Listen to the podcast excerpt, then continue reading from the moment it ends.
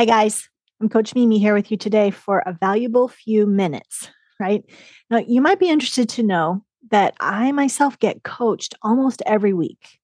And I am constantly amazed that even though I'm a coach, I get powerful awareness from my coach, things that um, my coach helps me see that I cannot see on my own, right? So here's a recent example. In fact, this ex- this example is about this podcast. So I want to be clear that I absolutely love providing these episodes for you. And yet, since I started it, there have been weeks and weeks where I did not create a new episode. And I was baffled and frustrated and feeling burdened about that. So, just a little background. When I started this podcast in the summer of 2022, I quickly did a bunch of episodes to get it started. And then I decided to have a new episode drop every Monday. But if you go back and look at the dates of each episode, you'll see that that weekly consistency only happened for a very few weeks. And then it was inconsistent. For example, I had only one episode in December and one in January, and two episodes in February, and then one in March with all kinds of drama and judgment in my mind along the way.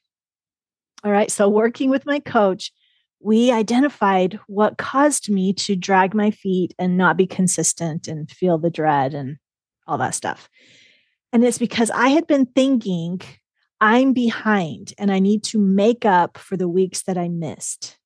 I was believing I've got to get more episodes recorded and uploaded and backdate them so that it looks like it's consistent every week. And then I would feel that pressure and feel the dread, and I would continue to put it off and not do it.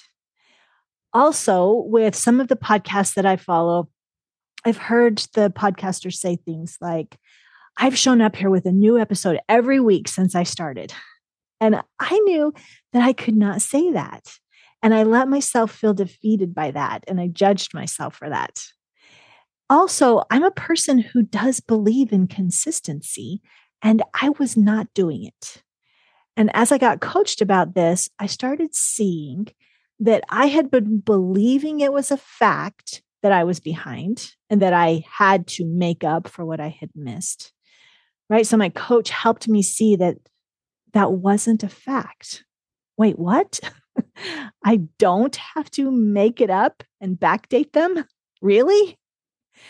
I also was able to get clear about how I was defining consistency because I do value being consistent, right? Yet there I was, uh, I was really using it against myself.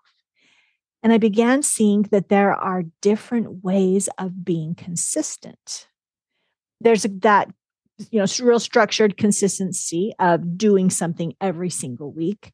And then there's also the consistency of always getting back up and continuing, even if it got messy along the way. And that one, that is really the definition of consistency that I believe in. That's that's going to serve me here, right? To just keep going overall. And that felt so much better. It's much more important to me to be consistent by keeping an eye on the results I'm wanting and to just keep plugging along going after them. that's a productive consistency. Even if the frequency of the particular action, in this case, uploading a new episode weekly, is not precisely consistent according to a calendar, right? The result that I'm wanting with this podcast is to offer free help for people who are struggling and suffering in their relationships. I am super passionate about that. And I know that I can help suffering people. I absolutely believe in the concepts that I'm teaching here. And it ultimately does not matter what the technical details are about the dates or the frequency of when the episodes are released, right? It just matters that I'm getting it out there for you. And it's quite silly now that I'm seeing it, but that's the thing. When we are believing our thoughts that they're true and we're not questioning them, then they are powerful and we automatically go with them, which is what I was doing here. So, a couple of episodes ago, I taught you about the F tier formula. So, let's use it with this situation here. We're all right.